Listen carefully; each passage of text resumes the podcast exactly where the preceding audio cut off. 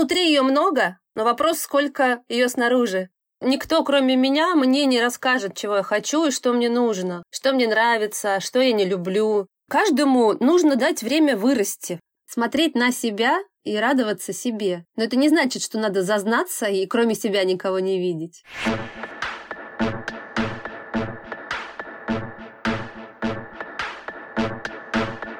Нормально же общались. Всем привет, меня зовут Оля Микитась, и это мой подкаст «Нормально же общались», в котором мы обсуждаем разные остросоциальные темы с моими гостями. Мои гости — это мои друзья, знакомые, психологи, врачи, а также другие подкастеры, которым тоже есть что сказать и чем поделиться. Начинаем? Сегодня у меня в гостях Александра Яковлева, шеф-редактор «Дождя» и автор ведущая подкаста «Психология на дожде». Саша, здравствуйте.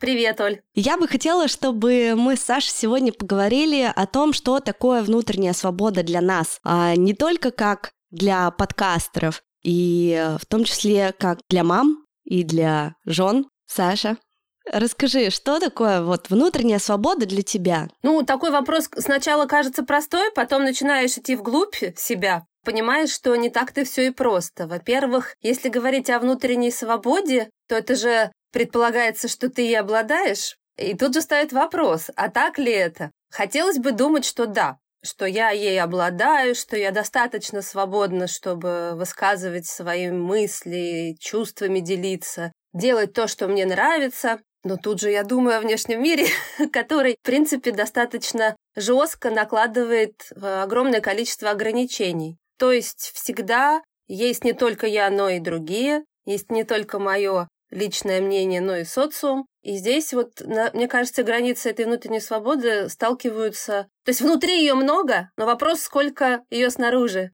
Если говорить про внутренний мой мир, то там вообще полная свобода, мне так кажется. Но поскольку никого, кроме меня, в нем не бывает, то да, там очень много свободы. Мне кажется, что и снаружи прорывается много, но вот слово «прорывается» я уже тут как психолог пошла себе анализировать. Да, что значит «прорывается»? Почему нет этого открытого потока? И как у других. Ну, в общем, на самом деле, внутренняя свобода — это просто свобода для меня быть э, собой. Ну вот для меня внутренняя свобода, я сегодня даже поделилась в своем инстаграме, спросила у своих подписчиков, чувствуют ли они себя свободными. Да, анонсировала, что мы будем записывать такой выпуск. И ты знаешь, я так даже подрастроилась немножко. Прошло с опроса пару часов, но на ответ «нет» уже 60%, а ответ «да» всего 40%. Ну и потом я написала, что значит это для меня быть внутренне свободным. Не ограничивать себя рамками, которые нам навязывает общество. Не зависеть от чужого мнения или от мнения партнера. Нет ограничивающих убеждений, ты умеешь говорить слово «нет». Это, кстати, самое сложное, мне кажется. И ты знаешь, как ты хочешь и как ты не хочешь. Вот с последним, как ты хочешь и как ты не хочешь, я научилась задавать себе этот вопрос только в этом году. Ну вот в прошлом. Только когда пошла в терапию. Этот вопрос очень популярный, да, что ты чувствуешь? С которым мы сталкиваемся у психолога, да, который нас сначала бесит, а потом мы все-таки учимся думать о том вообще, а что мы чувствуем. Первое время, когда мне психолог задавал этот вопрос, тебе точно это знакомо, меня как током передергивало. Я не понимала, что мне надо ответить, знаешь, и мне хотелось даже иногда на нее накричать и сказать, да я не знаю, что я чувствую. А вот вопрос, что ты хочешь или что ты не хочешь, для меня он был, ну, где-то примерно на том же уровне глубины, как и что ты чувствуешь. И когда я начала себе постоянно задавать этот вопрос, а я хочу вот это, или а я не хочу вот это, и для меня открылся буквально новый мир. Я просто, у меня какие-то рамки, знаешь, просто посыпались. я реально почувствовал себя очень свободной. Когда я научилась честно себе отвечать на вопрос, что я хочу. Относительно работы, относительно личной жизни, относительно времяпрепровождения со своими детьми, даже вот на примере детей, да, потому что и мне, и тебе эта тема как бы очень знакомая, она занимает такую большую часть нашей жизни, я с детьми стараюсь не делать э, того, чего я не хочу. Например, я хочу со своими детьми смотреть мультики. Я смотрю. Я не хочу со своими детьми гулять на детской площадке. Мы не гуляем на детской площадке. И я действительно получаю от этого удовольствие, например, купаться вместе. Есть они залезают вдвоем в ванну, у нас, у меня две девочки, много пены, игрушек, какие-то игры они мне готовят, молочные коктейли из пены. Мне это нравится, и я хочу это делать каждый вечер. Действительно хочу искренне. Но на площадку детскую меня вообще не затянешь никакими уговорами. Я даже не знаю, что должно случиться, чтобы я пришла на детскую площадку, потому что я на ней испытываю стресс. И когда я своим детям говорю, что я не хочу идти на детскую площадку, на детских площадках, например, вы гуляете с папой или с дедушкой. У них нет круглых глаз. Как это ты не хочешь? Они научились слышать меня, да, и точно так же в других моментах они понимают, что если они скажут, что там я хочу, там, например, пойти в кино, и если я могу это сделать, я тоже люблю ходить в кино, то мы вместе пойдем в кино. Ну, я надеюсь, понятно объясняю немножко, да, о чем я говорю. Ну, это надо уметь себя слушать еще. Себя. Да. Потому что никто, кроме меня, мне не расскажет, чего я хочу и что мне нужно что мне нравится, что я не люблю. Но, к сожалению, так... Э, я не думаю, что это проблема там только нашей страны. Это вообще как бы проблема общего, мирового масштаба. Мы друг друга слушать не умеем, и все пытаются этому научиться. Но да, рыба гниет с головы. Сначала надо себя, да, на себя маску одеть, потом на ребенка. Сначала себя понять, а потом уже начинать пытаться слышать и слушать других. Потому что, да, на этот вопрос, а что ты хочешь, а что ты чувствуешь, очень многие не знают, начинают говорить, мне надо, чтобы он сделал уроки, мне надо, чтобы он вовремя лег спать, но тебе это надо, а хочешь чего? И получается, что на самом-то деле человек совсем другого хочет. Но у него есть вот это надо, должен, кому-то всегда что-то нужно доказать, с кем-то посоревноваться. И себя человек и не осознает в концепте «я». Вот это я послание, нет у нас этого. Вернее, у многих, конечно же, есть, и многие сейчас хотят это поменять, и, слава богу, наука не стоит на месте, в том числе психология. Но да, это огромная проблема, потому что мы сами не умеем, и... а если не умеем, как научить детей? Получается, да, да, нужно учиться самому, начинать себя. Но вот, а чувствовала ли ты раньше себя свободной? Или ты к этому пришла, это был какой-то такой длительный процесс работы с собой? Например, мне кажется, Подростки, они чувствуют себя очень свободными, но по факту они таковыми не являются. Когда я была подростком, я чувствовала себя очень свободной. А сейчас анализирую все, что происходило в моем возрасте подростковом, и понимаю, что это было ну, реально что-то подростковое, и я совсем не была свободной.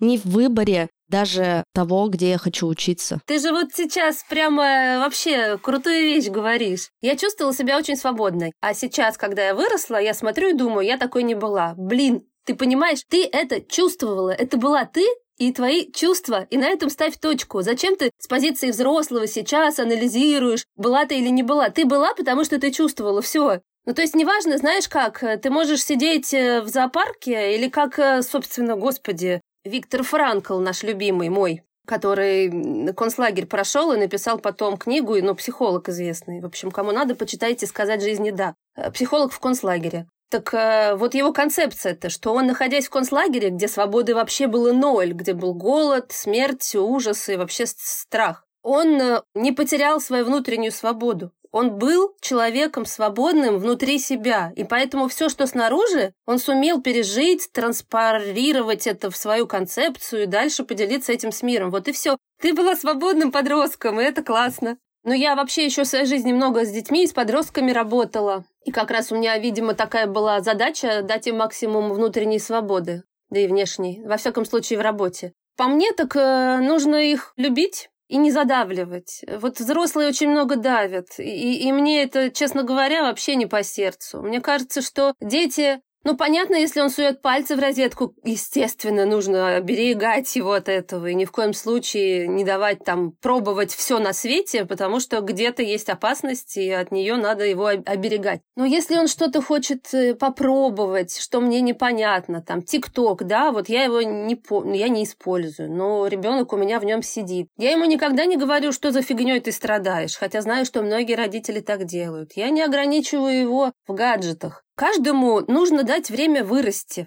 И вот если сажать, знаешь как, э, вот сажать там на грядку, вот в лунку такую посадят, там эту картофельную, вот она ровно в этой лунке, ее там по расписанию будут поливать, она вырастет, конечно. Но будет ли она свободной? А если я посажу растение, и оно у меня будет просто расти, и, и я не говорю, что дети могут бегать везде и делать все. Я говорю, что поменьше нужно их трогать. Надо им дать возможность помечтать, если они мечтать любят, а не говорить, так, что это ты сидишь тут у меня 15 минут и ничего не делаешь, давай иди комнату попылесось. Да он, может быть, в это время миры создает у себя в голове, да пусть у него будет это время. Взрослые так много чего-то все время хотят от детей, 20 кружков, 30 репетиторов, сколько ты страниц сегодня за день прочитал, там, не знаю, сколько умных мыслей сгенерил, неважно. Что у них как раз вот это вот свободное развитие испаряется куда-то. Ну, не получается быть свободным, если ты весь в ограничениях находишься. Дать им немножко времени и дать им возможность, да, решения сами им принимать. Не в плане, что мама, я сегодня в школу не хочу. Школа – это твоя обязанность, дружочек. Но если он не хочет э, идти гулять, а хочет поиграть э, дома, даже в компьютерную игру, ну пусть играет. Ну, понятно, если он там будет играть. Я не говорю про какие-то перегибы. Если он там сутки напролет и не спит, и не ест, и уже весь туда ушел, и, и ты его не можешь вернуть, ну, конечно, надо что-то делать. Но вообще давать им свободу. Вот это и есть, э, мне кажется, правильный подход. Такой разумный, спокойный, и нервов поменьше. Мне кажется, что для родителя как раз это самое сложное найти вот этот баланс. А кто сказал, что будет просто? Вообще родителям быть непросто. Мне вообще кажется, что мы немножко человеки, люди, неправильно ко многому подходим, включая родительство, потому что детям кажется, что их родители знают все, как быть родителями. Но ведь нас никто не учил, и наших родителей не учили. Родить ребенка просто, а вырастить очень сложно. И, к сожалению, вот никто не готовит нас к тому, что нас ждет. А это правда, кроме ответственности, еще большой труд. И кроме любви бесконечной, нужно еще много чего давать ребенку, а мы оказываемся часто сами не готовы. Это такая штука, которой нигде никто не учит, и оно как бы все само собой. Но, по сути, из-за этого огромное количество сложностей у всех. Потому что, ну, на что можем смотреть? На опыт своих, наверное, там, родителей или каких-то семей, близких, друзей, которые мы знаем. А потом мы вырастаем и выясняем, что, оказывается, и мама, и папа были не идеальные, что у них было много сложностей, они сами не знали как, а мы на их опыт опираемся, потому что другого нет. А потом ходим к психотерапевту или книжки читаем, или вот подкасты слушаем, и понимаем, что, наверное, по-другому как-то было можно и со мной, и мне нужно как-то по-другому с моими детьми, а как по-другому? Это такой вечный круг. Хорошо, что мы сейчас хотя бы об этом начинаем говорить, и говорим, не только мы, да вообще многие. То, что это вечный поиск не только себя самого, но еще вот этого пути. А по этому пути, да, не только я иду, но и дети мои, а они своих детей поведут. The Circle of Life. Как ты считаешь, вообще вот эта вот свобода, о которой мы всегда говорим, нужна ли она каждому? Ведь кто-то живет и мне кажется, в таких каких-то несвободных реалиях и чувствует себя счастливым. Если мы говорим про внутреннюю свободу, то что значит нужна? Она просто есть. Ну хрен у меня ее кто заберет, если честно. Ну, что происходит внутри меня, к счастью, пока никто не может ни узнать, ни проконтролировать. Там внешнюю свободу, да, можно в тюрьму посадить, можно ограничить какими-нибудь, я не знаю, чем, законами, правилами, должностными инструкциями. Общество может сказать, э, надо выйти только за одного человека и прожить с ним всю жизнь, а развод это страшно и позорно. И вот люди всю жизнь мучаются, потому что прожили пять лет, а поняли, что нет, не то. Так что внешняя как бы свобода, ну не знаю, кому как подходит. А внутренняя, что значит нужна, не нужна? Она есть, ее никуда не деть. Ты способен думать внутри себя о чем хочешь, пока туда еще в твои мысли никто, наверное, не пробирается. Это просто данность, это на самом деле дар. Ты можешь мечтать, можешь фантазировать, в сексе можешь фантазировать, можешь фантазировать о каких-то местах, где ты не бывал, можешь летать там, можешь под землю на другие планеты. Вообще, это же круто, что у тебя в голове есть эта свобода. Можешь оказаться где хочешь. И ничего тебе за это не будет. Это да. Как только ты не выносишь это в массы, когда это может быть ограничено, да, тем же, например, свободой слова, да, когда ты свои мысли начинаешь транслировать через, например, если ты журналист, либо если ты подкастер, или ты блогер, ты начинаешь свои мысли транслировать. И в этот момент ты можешь почувствовать как раз себя несвободным. Я вот больше, наверное, про это имела в виду. Например, когда я веду этот подкаст, я чувствую безграничную свободу. Свободу говорить все, что я хочу, свои мысли, свои желания, рассказывать про свою какую-то прошлую жизнь, про текущую. Ну, то есть у меня здесь, э, в моем авторском подкасте, нет никаких ограничений. Но, например, есть подкаст,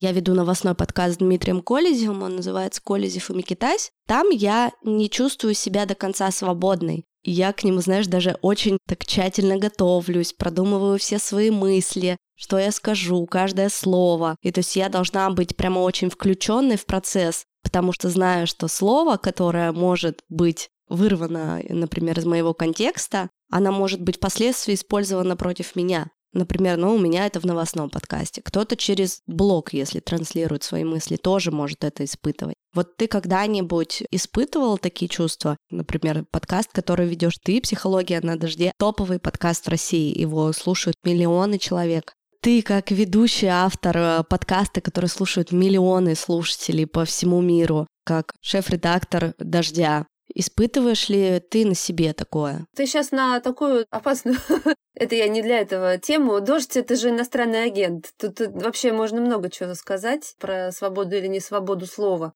Понимаешь, это отдельная тема для разговора, свобода слова. А свобода слова в России это вообще еще огромная тема, вернее, подтема, которая тоже может быть стать отдельным выпуском. Потому что если, да, слово не воробей вылетит, не поймаешь. А особенно для тех, кто в публичном пространстве работает, это даже не воробей. Это такой большой кит, ты правильно сказала. Ты скажешь, а потом это используется против тебя. Для этого существуют там технологии, есть специальные люди, есть э, законы, которые позволяют э, это делать. Или эти законы пишутся прямо вот у нас на глазах. Если про информационное пространство говорить, то надо просто понимать, э, что ты говоришь, на какую тему, для чего ты это говоришь. Что касается вот психологии на дожде, нет, я не чувствую никаких ограничений, потому что, ну, у меня подкаст такой образовательно-культурно-научный, Просто не затрагиваем мы там каких-то условно опасных тем. Опасных – это я имею в виду тем, которые могут вызвать широкий общественный резонанс.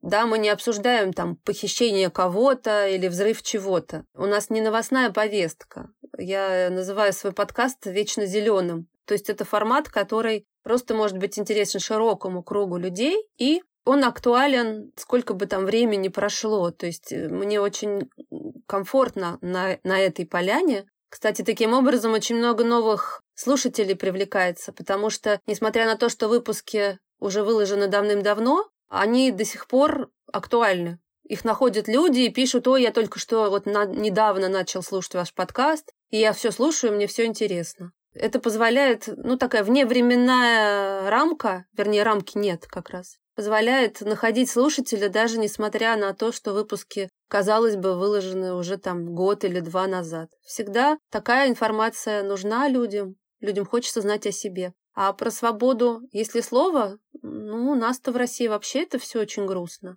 Не знаю, нужно ли нам это сейчас обсуждать. Насколько вот это внешнее и твоя работа влияет на твое именно внутреннее состояние? Да, не чувствуешь ли ты из-за этих ограничений ограничения своей внутренней свободы? Ну, нет, я, как уже сказала, внутреннюю мою свободу никто и никак не ограничит. Она моя, оно мое.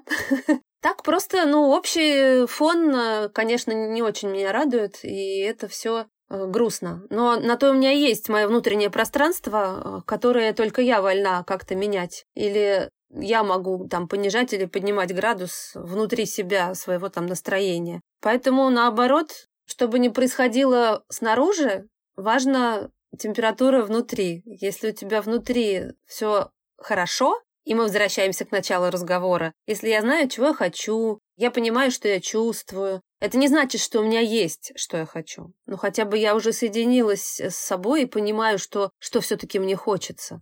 Это значит, я хотя бы могу в этом направлении полежать, как минимум. то тогда, наверное, не так уж и страшно, что снаружи. А снаружи много, много страшного. Не скрою, меня пугает огромное количество вещей. Есть ли у тебя, может быть, знаешь, какие-то рекомендации для тех, кто хочет взрастить себе эту внутреннюю свободу и как раз создать вокруг себя вот эти щиты, которые бы на эту внутреннюю твою свободу не посягали? Развить в себе ее, конечно, можно, но сложно. Мне повезло, у меня просто родители замечательные были. Есть меня там не били ремнем, Оказалось, что многих били. Я вообще тут недавно какой-то опрос проводила и была в шоке, что детей наказывают до сих пор физически и многих даже моих знакомых. У меня была классная семья, любящие родители, там брат, кошка, лыжи по выходным, еще что-то, книжки на полке.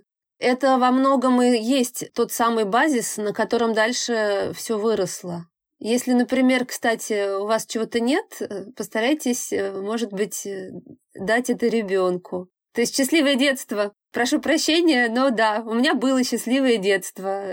Я этим не хвалюсь, я этому очень рада и благодарна родителям, что они мне это дали. Поэтому, как родитель, вот рекомендация «дайте это своим детям». И это позволит им, может быть, быть свободными и внутри себя, и снаружи.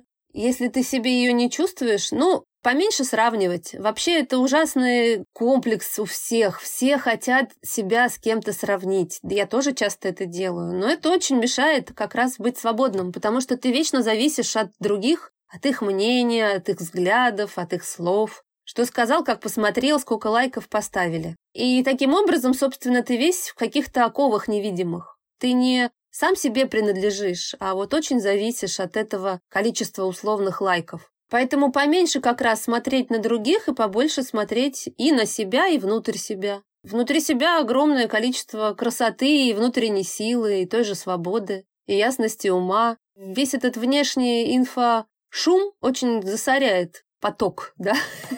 Не очень психологический термин, не знаю, как сказать по-другому.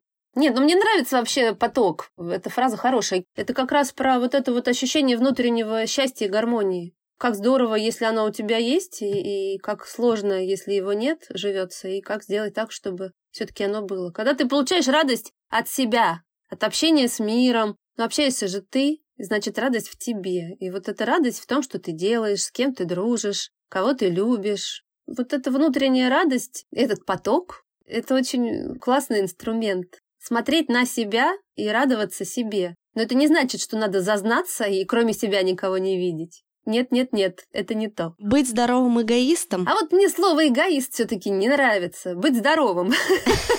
Быть здоровым, не эгоистом.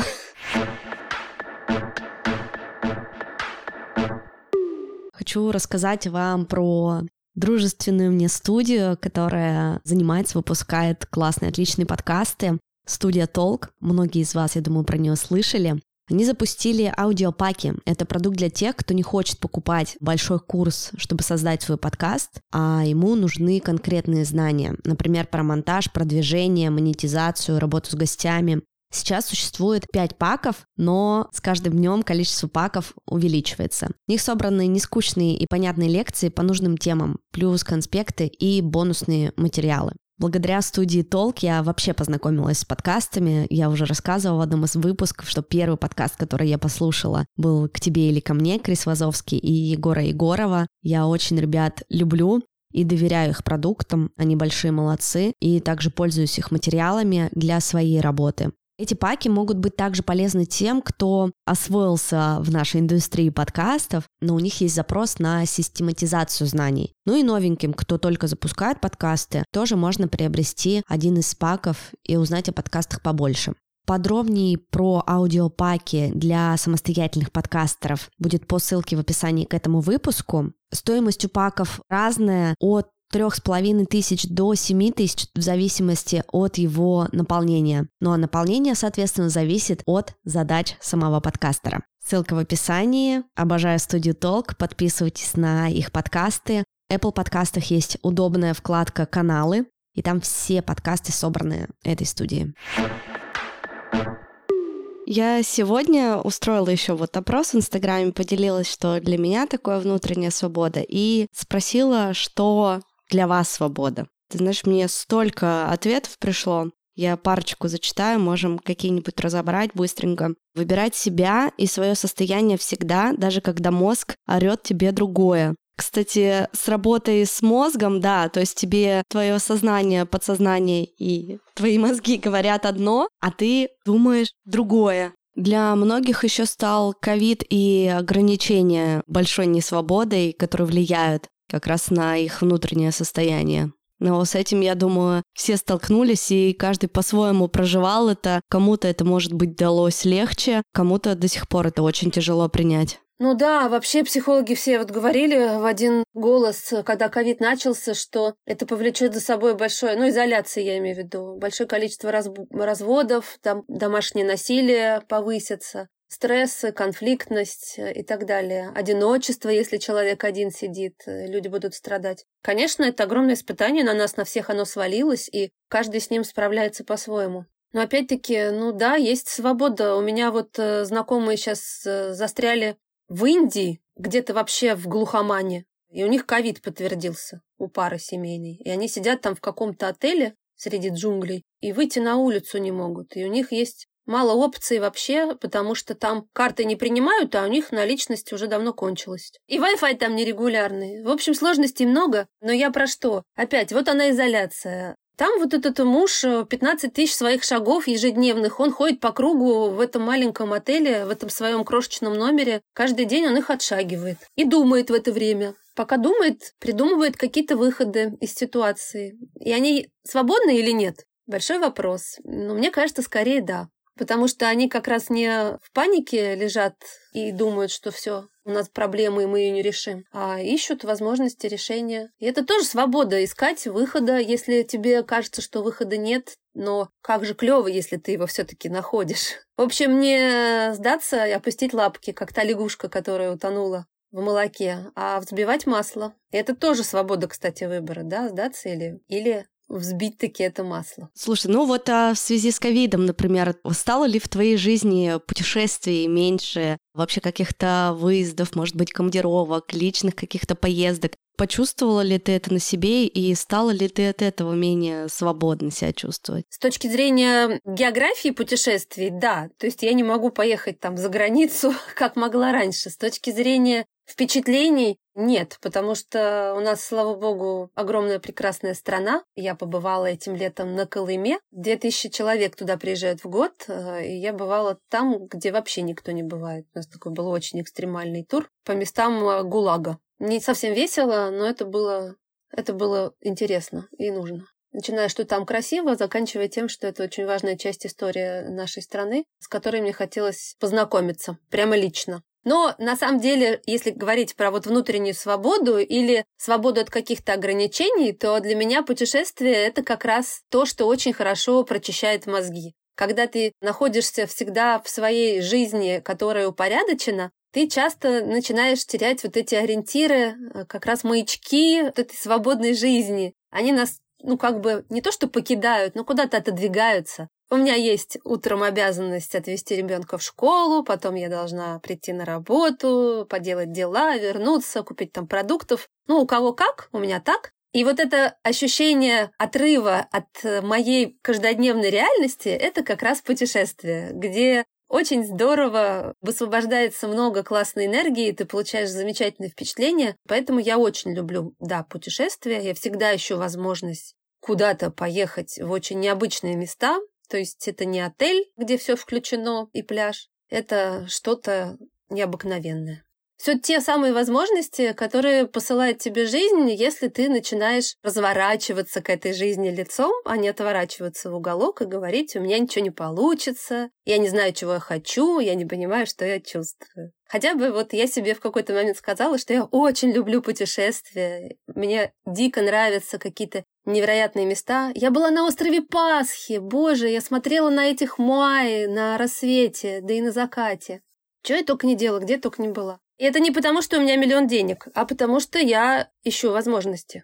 И да, в большей все-таки части своей души я чувствую себя свободной. Это очень круто, и про путешествия очень классно. Для меня тоже путешествия являются обязательной частью моей жизни. Я живу в Екатеринбурге, Это не очень большой город, хоть он и миллионник, но я себя здесь чувствую очень как будто бы в замкнутом пространстве. Поэтому я понимаю, что мне для моего развития, как раз и для того, чтобы я хорошо себя чувствовала, мне надо каждый месяц менять картинку примерно, хотя бы там на 3-4 дня. Иногда у меня нет возможности уехать на более продолжительный срок, ввиду того, что я одна воспитываю сейчас своих детей но эти 3-4 дня — это просто для меня как огромный глоток свободы. Я могу уехать одна, я могу уехать э, со своей подругой, там, со своим партнером новым. Это мне столько дает сил, это столько мне дает эмоции, энергии, то, чтобы дальше творить, потому что творческая профессия такая, я сейчас только подкастами занимаюсь и вообще вся-вся в подкастах, мне постоянно нужно вдохновение, мне постоянно нужно вот этот подпитка, смена картинки. В этом году я тоже себе загадала очень много путешествий. Я еще хочу переехать, наконец-то, в Петербург.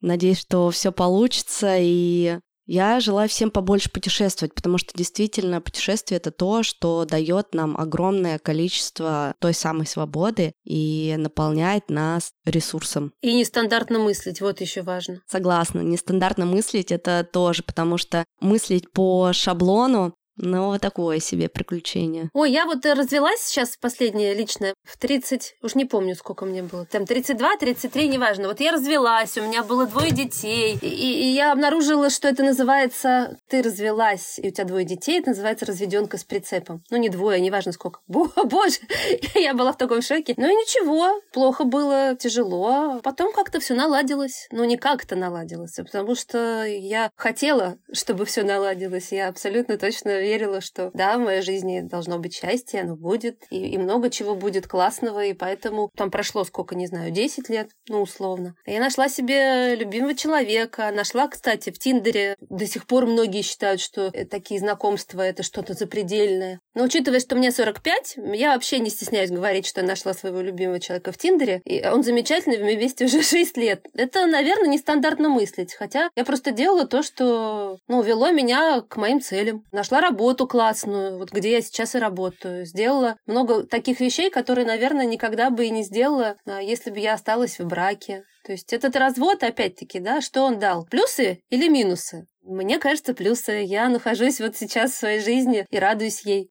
И да, у меня был болезненный развод. И нет, это не сломало меня, это не сделало мою жизнь там мрачной или несчастной. Это дало мне очень много классных новых возможностей. И я их взяла. А мне развод дал очень много свободы. Ну вот, это такой хороший вывод, да? Что, что нужно делать? А, разводитесь. Да, а мы никому не рекомендуем разводиться, если вы счастливы в браке, но если вы чувствуете себя несвободными и несчастливыми, то можно задуматься об этом. Тут э, есть жизнь, она классная, она свободная, интересная, и можно действительно чувствовать себя счастливой и свободной даже в браке, даже с детьми, даже вещая на тысячи и миллионы человек, делясь с ним своим опытом и своей историей через подкасты, как мы с Сашей. Юху!